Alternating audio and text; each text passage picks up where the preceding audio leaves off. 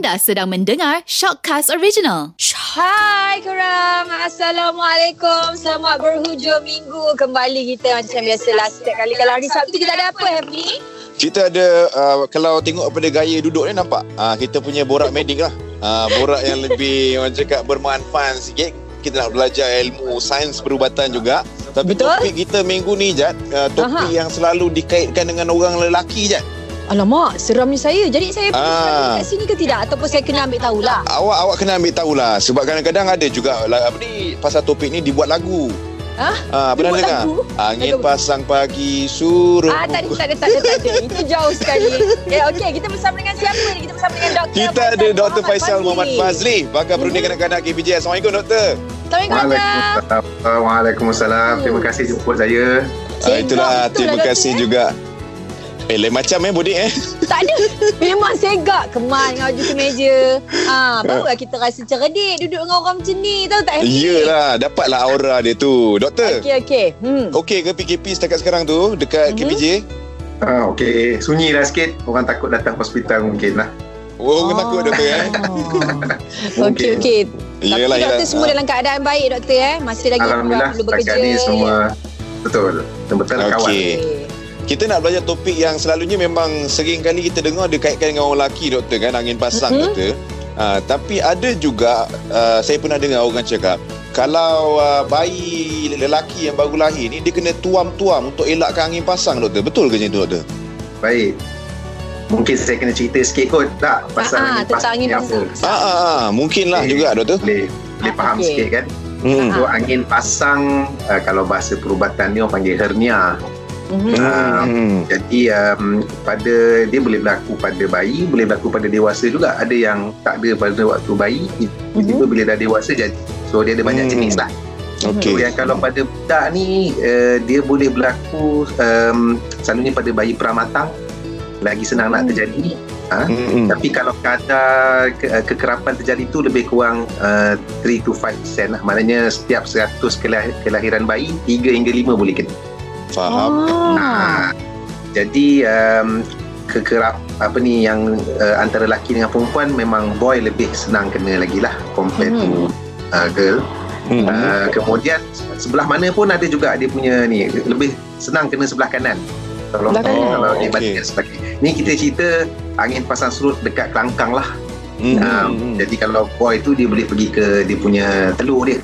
Hmm. Scrotum dia. Ha, ya. So Hmm. Uh, boleh jadi dua-dua belah.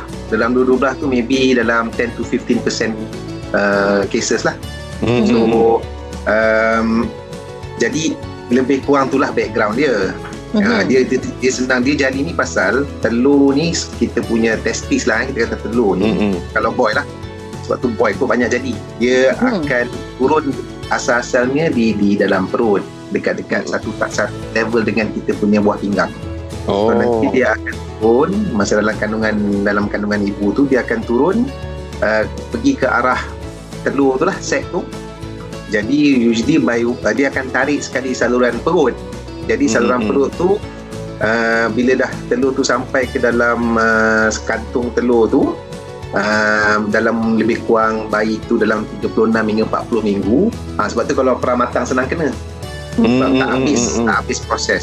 Ha, 3, 36 minggu dengan 40 minggu tu saluran yang daripada perut tu akan tutup. Ha, jadi problem dia saluran tu tak tertutup habis. Jadi pada bayi yang kalau katalah saluran tu tak tutup habis tapi halus ha, yang akan masuk cecair so dia akan Hmm, jadi hmm, bengkak telur dia tu. Ha, dia air penuh dengan air. So, itu tahap yang kita, kita kata yang tak berapa teruk. Yang teruk lagi kalau lubang tu makin besar, kan lubang tu besar tak tutup habis dan dia besar. Jadi takut organ ataupun saluran apa ni lapisan daripada perut boleh masuk ke dalam lubang tu so dia jadi terjerut. Oh. Ah, jadi itu yang yang kira itu- budak tak selalu nangis tu. Ah jadi um, dia ada dia ada tahap teruk dia biasa yang kalau yang air tu kadang-kadang kita tak buat apa-apa. Hmm. Hmm. Hmm. Dia akan hilang sendiri. Jadi itu mungkin bila um, orang tua-tua suruh tuam kan? Hmm. Sebab bila kata apa-apa bengkak Semua orang nak tuam je bila benda bengkak. Tapi ini bukan bengkak. Macam kalau jatuh Main bola kan? Lutut bengkak. Itu Mm-mm. bengkak Kita pergi tuam lah. Sebab itu kita kata proses inflammation Nak kurangkan Mm-mm. bengkak Kita tuam. Tapi ni bukan ini bukan bengkak pasal terjatuh ke apa ke. Ni bengkak pasal ada lubang jadi Hmm, sebenarnya hmm, kalau tuam tak jadi apa pun dia jadi macam tu. Cuma bila orang nampak bila tuam makin surut. Oh dia kata tuam kot. Tapi sebenarnya bila yang kata lubang tu halus air. Air tu kadang-kadang lubang tu akan tutup sendiri. Air tu akan hilang dengan akan absorb dengan sendirinya. So dia akan baik dengan sendirinya. Tak perlu kena buat pembedahan. Hmm. jadi orang ingat Hmm, pasal tuam pun jadi baik. Padahal tak buat apa-apa pun. Ah. Oh, Ah, okey. ah, Tapi kan doktor, sebenarnya kalau kita nak tahu macam mana punca angin ahmad tu boleh terjadi? Adakah disebabkan Angin angin pasang Angin- pagi suruh pukul lima eh. Tu topik lain nanti Apa? subjek. Lain dah pula Tu subjek lain nanti kita belajar. Macam mana kiranya angin pasang tu boleh terjadi untuk kalau kita tengok sebab budak-budak tadi kan doktor cakap yang paling senang sebenarnya adalah budak-budak kan. Punca-punca dia tu adalah kerana sebab dia tadi uh, doktor sebut pasal apa pramatang eh kurang apa? Baik? Pramatang. Ah, Hmm. pramat dia dia kalau pada bayi ini dia jadi disebabkan oleh um, saya nak cakap um, perkembangan dalam masa dalam dalam kandungan bayi tu Dalam janin, dalam perut.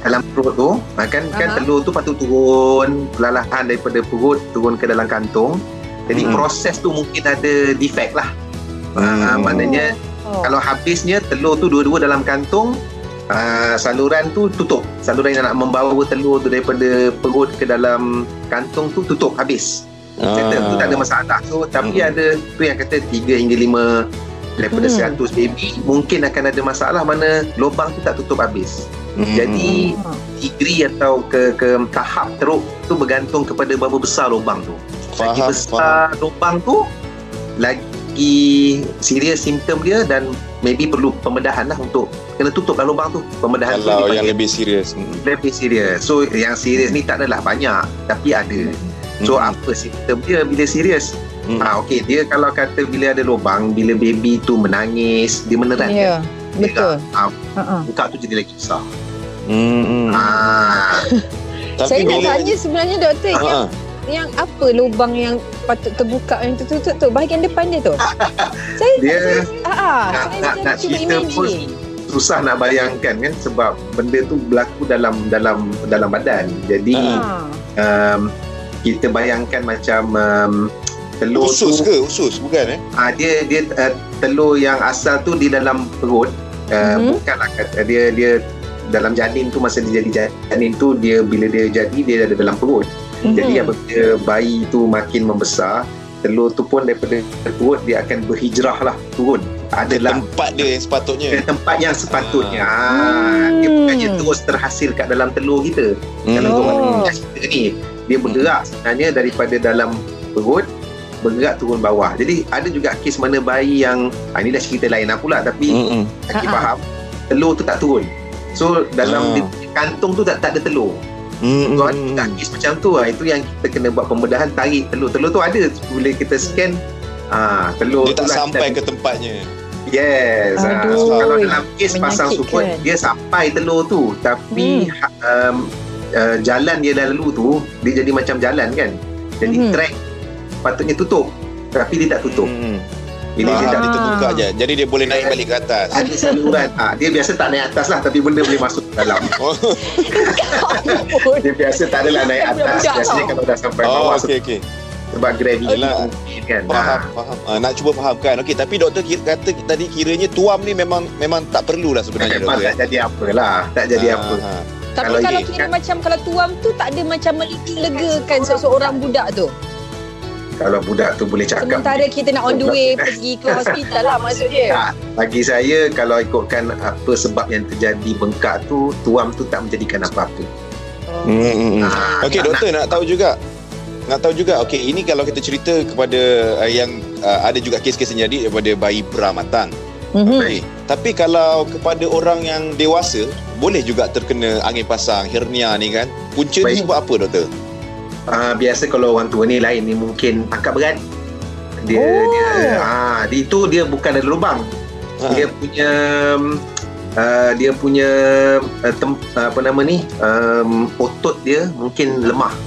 Mungkin dia angkat Hmm. berat banyak sangat. Hmm. Jadi bila dia angkat dia meneran. Jadi um, organ atau benda uh, akan pergi ke tempat yang um, lemah tu jadi jadi bonjolan lah. So jadi macam hernia lah sebab Hmm. dia dah lemah dekat dia punya uh, otot dekat dekat dekat kelangkang tu lah biasanya so dia boleh dapat hernia juga tapi bukan pasal ada lubang lubang dah tak ada tapi jadi Okey. lemah kan tu sebab mungkin uh, teknik cara mengangkat barang tak betul menerat kan Hmm. jadi ya, Hmm. biasanya kalau orang yang Punca-puncanya. ada uh, angkat berat bau jadi kadang-kadang bau bau uh, sebab tu itu ada yang ada dapat pada uh, pada dia dewasa ada yang uh, yang saya cerita yang banyak saya tengok ialah pada Mhm. bayi uh, itu Mhm. sebabkan masalah pada proses uh, telur tu nak turun Faham. Ah, Okey, doktor. Tapi kan kalau macam orang dewasa, macam ni kita nak tahu, kita nak kenal pasti seseorang itu kan dia terkena dengan angin pasang ni. Uh, orang tu sendiri dia akan rasa bengkak Rasa sakit. Dia rasa bengkak. Sakit. Ah. dah bengkak tu maksudnya kedua-dua bahagian telur ke ataupun dia macam sebelah ke benjolan ke ada atau Um, contoh, contoh kanser kan kita rasa ada satu benda kadang dekat bahagian dada Baik. kalau kita rasa kan. majoriti sebelah lah tapi boleh je jadi dua-dua belah majoriti sebelah uh, sakit mungkin uh, dia ada rasa macam fullness ada rasa benda uh, dia jadi seriusnya kalau uh, macam biji pun boleh. Dia sebab saiz tu pelbagai. Ada yang besar ada yang kecil. Uh, tapi Mm, yang mm, mungkin lagi teruk tu dia rasa lagi makin besar. Hmm, uh, hmm, kalau kata yang masuk ke situ lubang uh, bengkak tu usus dia problem kalau kita bayangkan eh uh, macam usus tu masuk dalam satu lubang lepas tu terjerut. Tak boleh masuk balik. Oh. dia kadang-kadang kalau yang tengok bayi tu dia menangis dia Mhm. dia bekak lepas tu bila dia stop menangis surut tu bengkak tu surut. Sebab tu orang panggil angin pasang surut Oh. tapi ada ah, ah, sebab bila dia tak menangis ke atau dia tak meneran ke dia tak berlari ke dia surut Hmm. ah, so kalau kata yang makin teruk tak surut-surut pasang Hmm. je jadi Faham, Oh. faham. kalau kata yang termasuk tu lapisan usus kita bayangkan usus kita makanan nak masuk kan uh, termasuk tu lapisan usus jadi bila makanan masuk dia tak boleh nak bergerak sebab dah tersempit dekat tempat Sempit. lubang jadi orang tu mungkin akan jadi muntah-muntah sebab dia punya usus dah tersumbat Hmm, hmm. Sakit dah Ah. doktor tu eh. Nampak Aduh, sakit tu situ. sakit sakit tu memang kena datang ke hospital lah nah, itu Hmm, tu memang sometimes takut jadi urgent sebab takut isu usus tu dah mati sebab dah Ah. terjerut kalau Kena masuk dapatkan rawatan dekat hospital terus lah doktor. Betul. eh. Hmm, rawatan Ah. segera teruslah. Doktor, uh, Hmm. tapi nak fahamkan juga bila tempat tadi doktor kata pasal bayi ni ada Hmm. juga uh, hernia ni ataupun angin pasang ni boleh jadi kepada bayi perempuan juga. Boleh jadi pada bayi perempuan juga tapi tak sekerap pada bayi lelaki lah. Boleh jadi. Ha. Jadi dia punya kelangkang akan bengkak. Jadi prosesnya Hmm. mungkin dia, dia dia mungkin tak adalah telur, dia taklah Hmm. sama macam uh, lelaki, Lelaki. tapi still uh, tapi still ada uh, apa ni risiko untuk jadi. Um, Hmm, hmm. tapi tak kerap. Uh, boleh tapi Okey. dia, dia mungkin tak se nampak tapi ada memang saya ada pernah jumpa kes uh, tapi beng, bengkak di kelangkang lah. Hmm, Oh, aduh sakitnya. Okey doktor, kalau macam tu, kalau kita dah tahu anak kita ni kena angin pasang kan. On the way sebelum kita nak pergi hospital tu kan selalunya advice dok- ah, doktor untuk ibu bapa apa yang perlu dia orang lakukan. Baik. Um, kalau perasan telur bengkak, kadang-kadang um, anak tak ada apa-apa. Dia nampak besar je uh, telur dia tu ataupun kelangkang dia tu bengkak. Jadi bukan kata tak urgent. Kalau anak tu okey, um, tak adalah kata baru perasan pukul 2 pagi, tak perlulah bawa 2 pagi tu terus kalau nampak Hmm. anak okey. Selalunya benda ni dah nampak lama. Kadang-kadang Hmm. bila ada orang datang rumah kata, eh kenapa nampak besar sikit? Apa tu baru dibawa cek. Jadi Hmm. uh, kat dalam kes tu kebang, kebarangkalian besarnya itu mungkin dia punya lubang dia halus yang mungkin bengkak tu air. Hmm, Jadi hmm, yang itu biasanya nasihat saya ya monitor monitor kalau keadaan makin teruk di mana anak okey apa simptom dia eh? Uh, bengkak tu makin besar Hmm. kerap menangis Hmm. uh, muntah-muntah. Maknanya dah tersumbat tu mungkin yang tu masuk dalam yang bengkak tu usus. Hmm, So kalau dia hmm, muntah-muntah uh, dia dia um, ni merengek dia tu lebih daripada biasa lah Jangan susah nak Hmm. cakap juga ada pipi yang jenis kuat menangis kan. Uh, tapi lebih daripada biasa uh, itu kena bawa terus Faham. uh, Hmm. Hmm. jadi uh, majority case yang kalau yang kalau kata bengkak air tu kita panggil hydrocele Hmm. uh, jadi yang hydrocele ni majority tak perlu bawa apa-apa Hmm, Ah. hmm, hmm. kalau kata dia masih lagi bengkak umur 2 tahun baru kita buat operation lah baru saya refer lah saya tak buat saya Ah, ah, ah. Aduh saya kena, saya kena refer kepada doktor apa ni bedah kanak-kanak lah Faham, dia orang faham. yang banyak. Ha, so dia akan tutup lubang tu Tapi Jadi- kalau yang lubang dia besar tu cerita lain. Itu Mm-mm. maybe nak akan nampak besar dan kemudian mungkin ada muntah-muntah. Ha, itu kena bawa terus. Takut ada Faham. Okey. Jadi kalau ada nampak simptom-simptom dia terus dibawa kepada pakar Mhm. Ha, dan nak tahu juga doktor kalau mungkinlah doktor eh uh, berkenaan dengan angin pasang ni uh, kalau orang yang belum pernah ada kita nak elakkan tu mungkin ada tips-tips tu untuk kita tak terkena angin pasang tu. Baik. Kalau pada adult eh, saya tak jumpa sangat orang dewasa ni tapi kalau ikut Tak ada, pemahaman saya? Ha, kau tak elakkan ada. uh, teknik mengangkat berat tu kena betul. Ah, Oh, kalau angkat benda berat.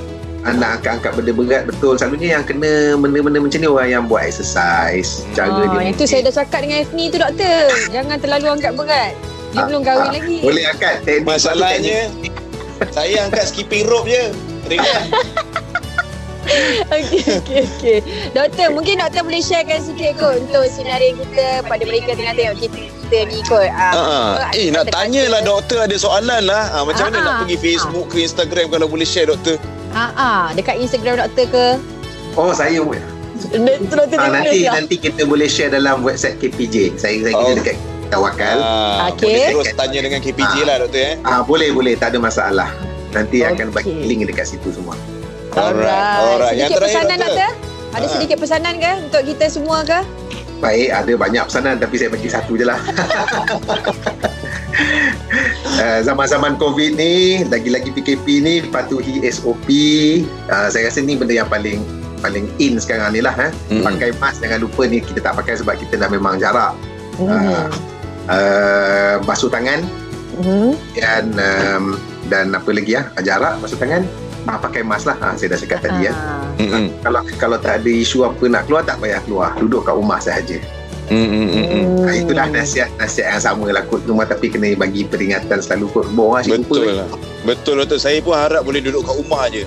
Tapi kena pergi kerja. Ha, kalau kena tu lain lah kan. kalau kita pergi kerja tu lain lah cerita. Okey Okey, doktor. Nanti okey, mungkin doktor. kalau ada kesempatan kita bincangkan topik Kita lain pula jumpa doktor. lagi eh. doktor ya doktor. No Mungkin problem, ada boleh. isu lain pula kan? Nanya lagi. Ha.